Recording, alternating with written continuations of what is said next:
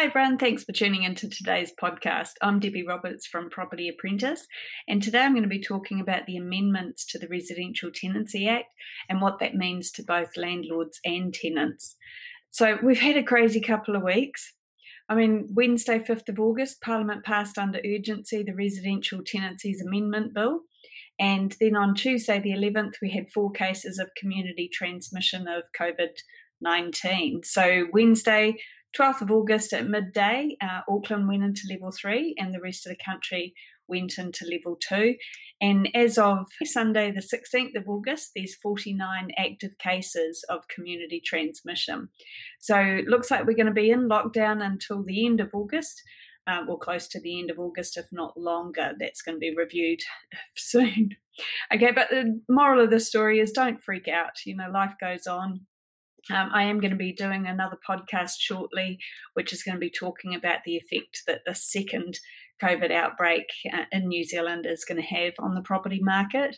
So, what I'm going to be talking about today is a shortened version of what I did for our clients at the monthly network meeting last week. So, this is like the shortened version for you guys.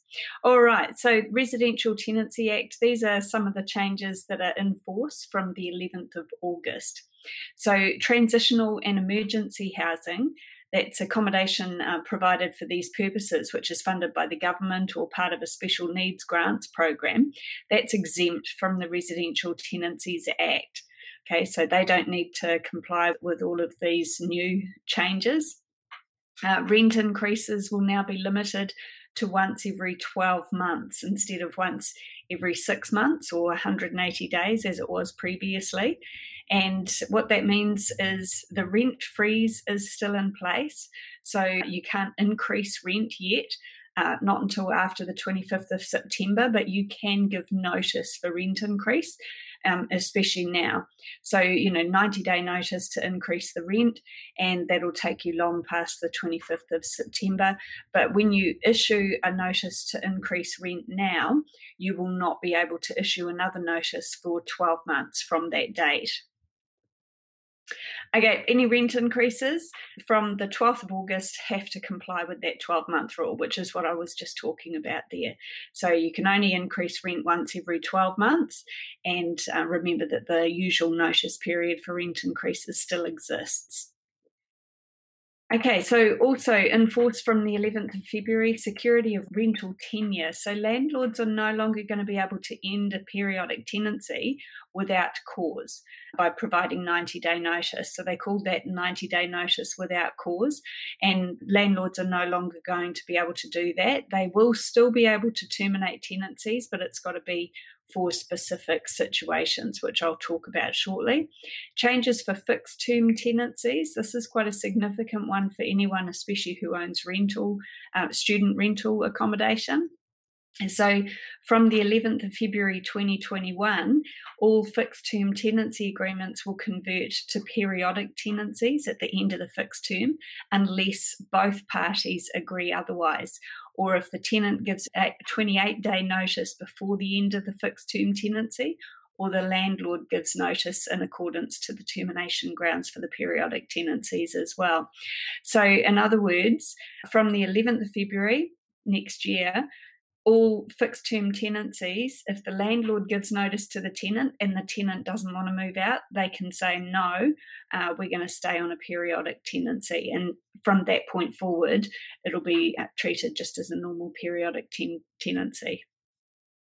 Making minor changes, tenants can ask to make changes to the property after the 11th of February, and landlords cannot decline if the change is minor. Landlords must also respond to the tenant's request to make a change within 21 days of receiving that request.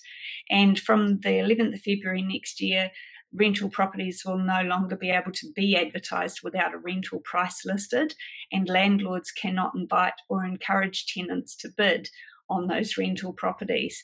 Tenants, however, can still offer to pay more for a rental property if they want to, to help secure that rental property for themselves, but the landlords are not allowed to encourage that and, um, and certainly can't invite the tenants to do that either. Also enforced from the 11th February, if uh, tenants can request to install fibre broadband, and landlords must agree if it can be installed at no cost to them, unless specific exemptions apply. So, if you're in that situation, get in touch with Tenancy Tribunal to find out more details, or um, the tenancy website's got a lot more information on it. So, that's tenancy.govt.nz. And privacy and access to justice.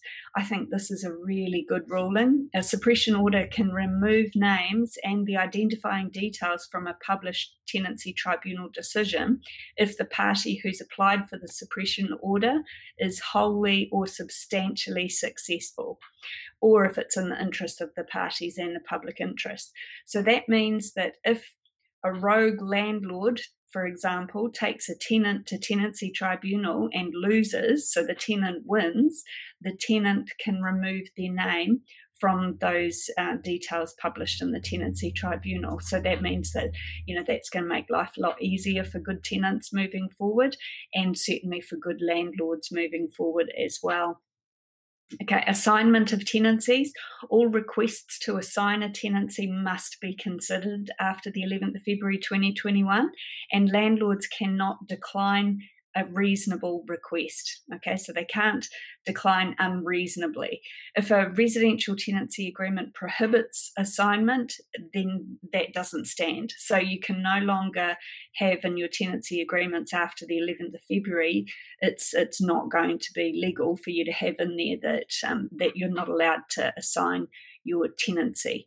Uh, that's no longer going to take effect. All right, moving on. Some more things from the 11th of February 2021. Not providing a tenancy agreement in writing for the landlord not to provide a tenancy agreement to the tenant, that's going to be an unlawful act. And landlords have to retain and provide a bunch of new different uh, types of information as well.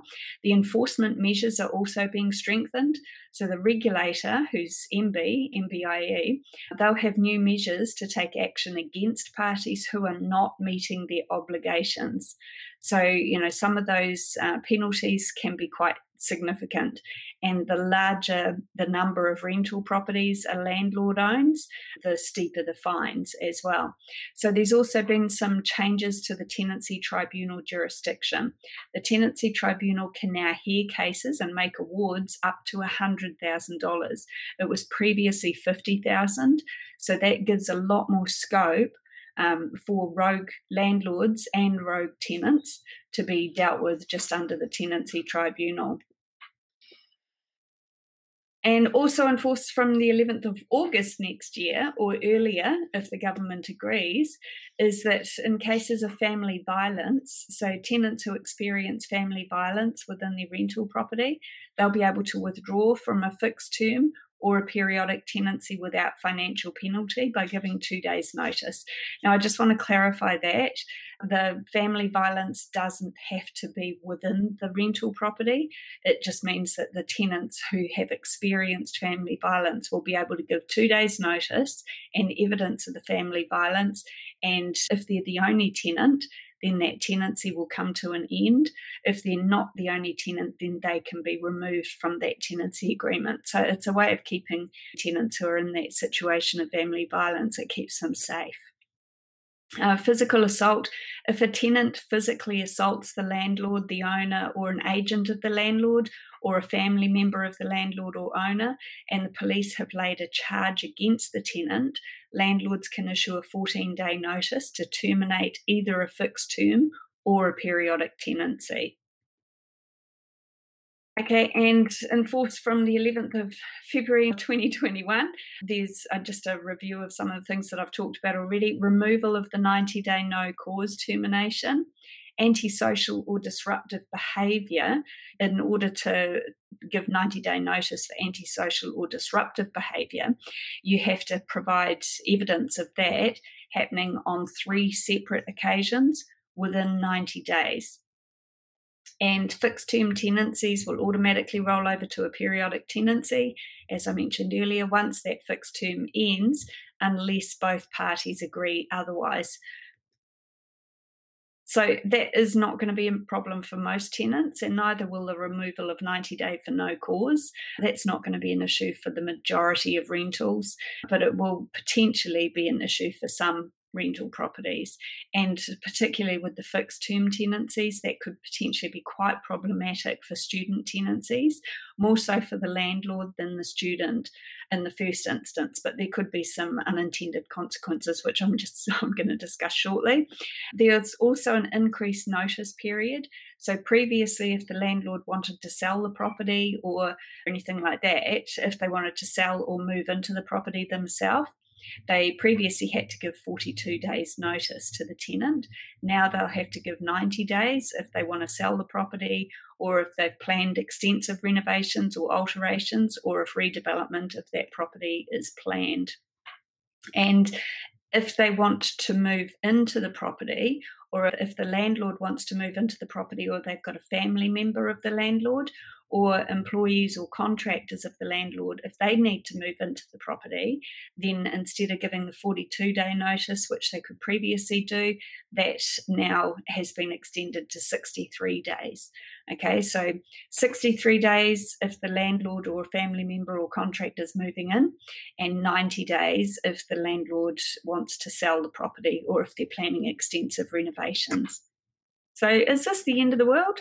With all these changes in the Residential Tenancy Act? Personally, I'd say no. It's not the end of the world. In fact, I think it's going to make a lot of things better. It's certainly going to make things better for the tenants. And a lot of the other potential benefits of these changes is that it is going to get rid of some rogue landlords and also landlords that don't play by the rules anyway. So, as far as educated or you know experienced property investors are concerned, this should have little impact. There's just a few rules that they need to take into account.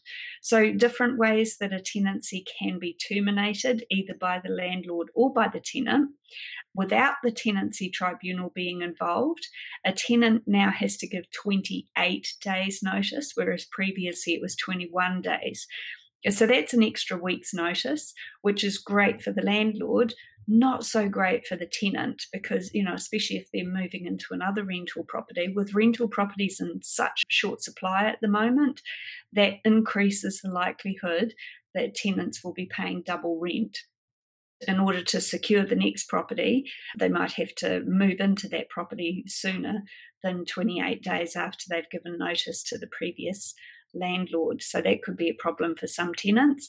And as I mentioned this before, 90 day notice if the property is to be sold. So the landlord has to give 90 day notice if they're planning on selling, and also 90 day notice if they're planning extensive alterations or redevelopment to that property.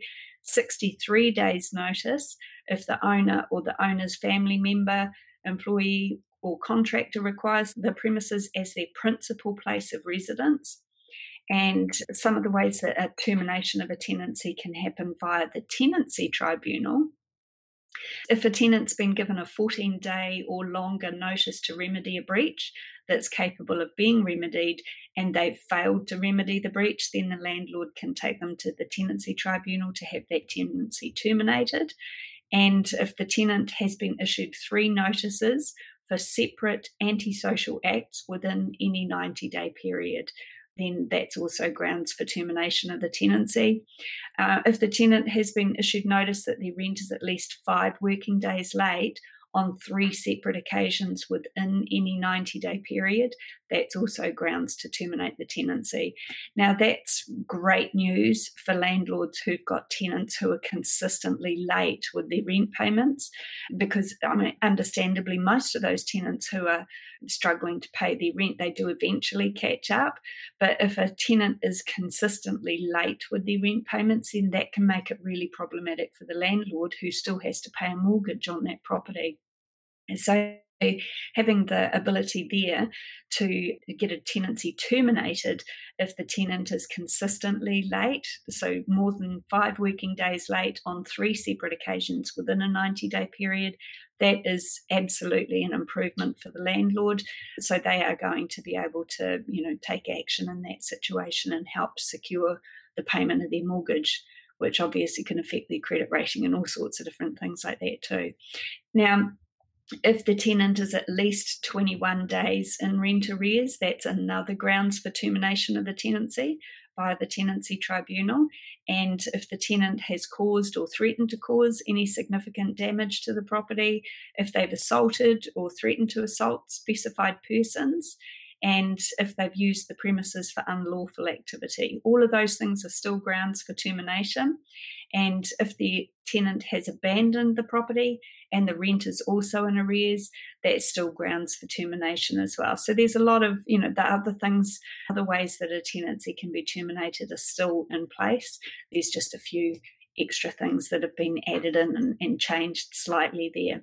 So, some of the unintended consequences of this amendment uh, to the Tenancy Act landlords will most likely consider issuing 90 day notice to any problematic tenants that they've currently got.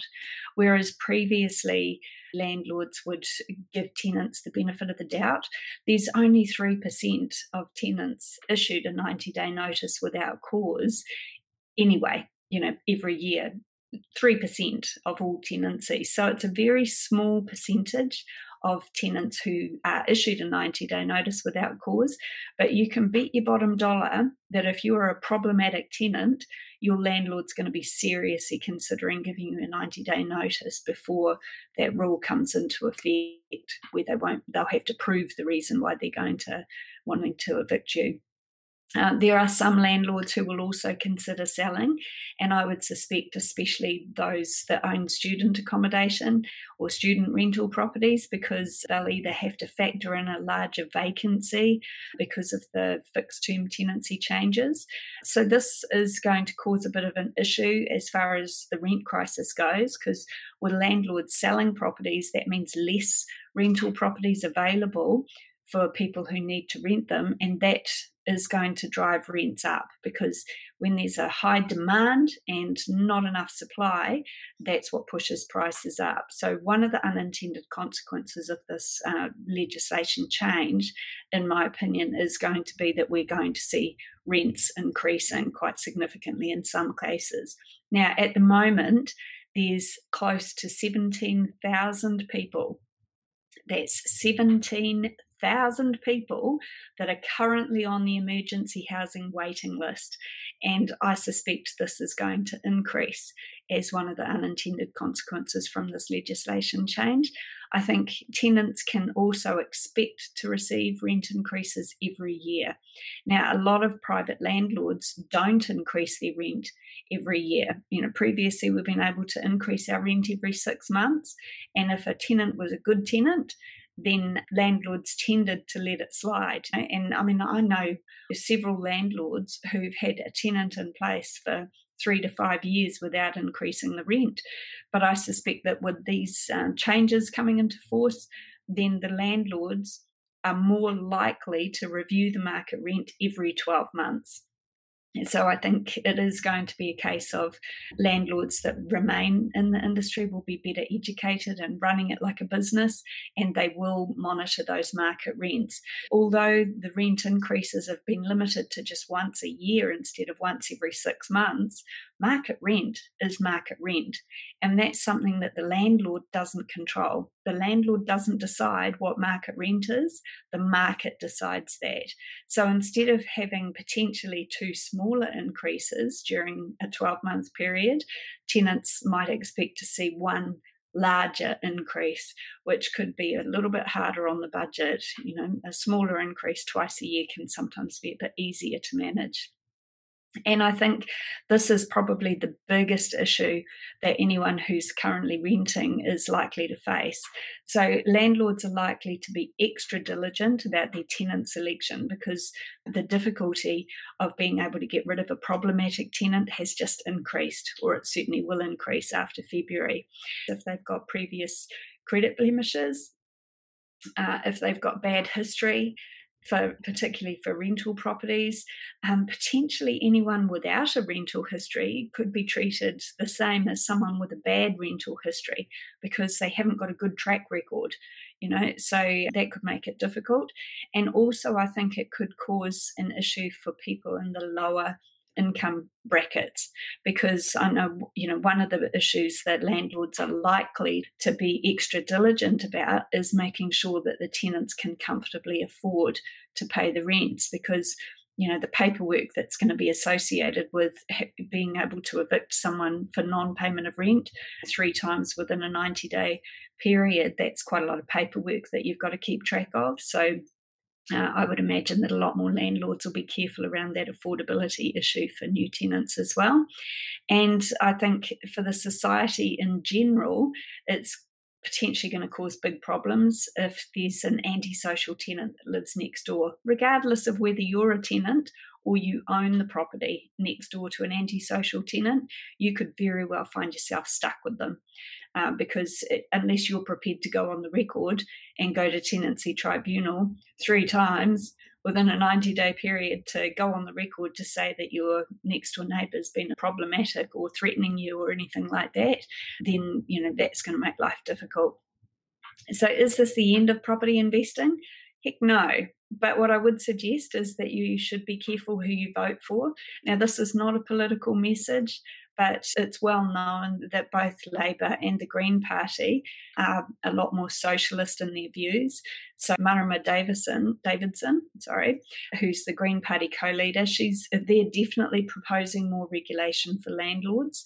And Marama herself is a tenant, and in a speech during the Residential Tenancy Act debate, she said that the reforms will incentivise property owners to move out of owning properties for rental purposes. On the upside, at least she's been upfront about the reason that they want to implement these changes. I think it's it's fairly clear that both Green and the would prefer for rental properties to be in the domain of you know state housing. So I think that this is is definitely something to look out for because we don't have enough rental properties available at the moment. You know, so I think it's potentially a bit short sighted, uh, but definitely do your homework before you vote in September. And I don't care who you vote for, just make sure that you're making an informed decision.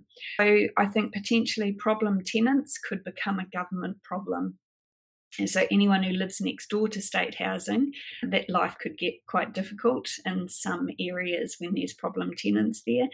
And I think potentially this could become a community problem because there'll be areas where problem tenants will congregate because no one else wants to live next to them. Everyone else will move out, and the only people that will want to move in will be other people that don't mind that antisocial behaviour because they're antisocial themselves. So it could cause little clusters that are a bit of a nightmare. But at the end of the day, it might change the way that the game of property investing is played. And I'm not I don't mean to insinuate that it is a game because it is a serious business, but it, it will change the way that we, we do that business of property investing, but it's not going to change the end result for investors.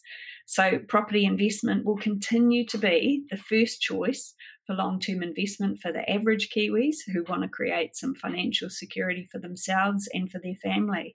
And I think one of the upsides from this is potentially we'll have better tenants in better rental properties, and there's going to be more responsibility for that landlord and tenant relationship. So I think this could have some really good outcomes and make life better for both tenants and landlords. So, hopefully, uh, that helped your understanding with these Residential Tenancy Act changes. If you want some more information about property investing, we've got a bunch of free resources available on our website, which is propertyapprentice.co.nz. If you've got any suggestions for future podcasts, please get in touch at info at propertyapprentice.co.nz. Let me know what you want us to talk about. And please subscribe and, and tune in for all our future podcasts look forward to talking to you again soon.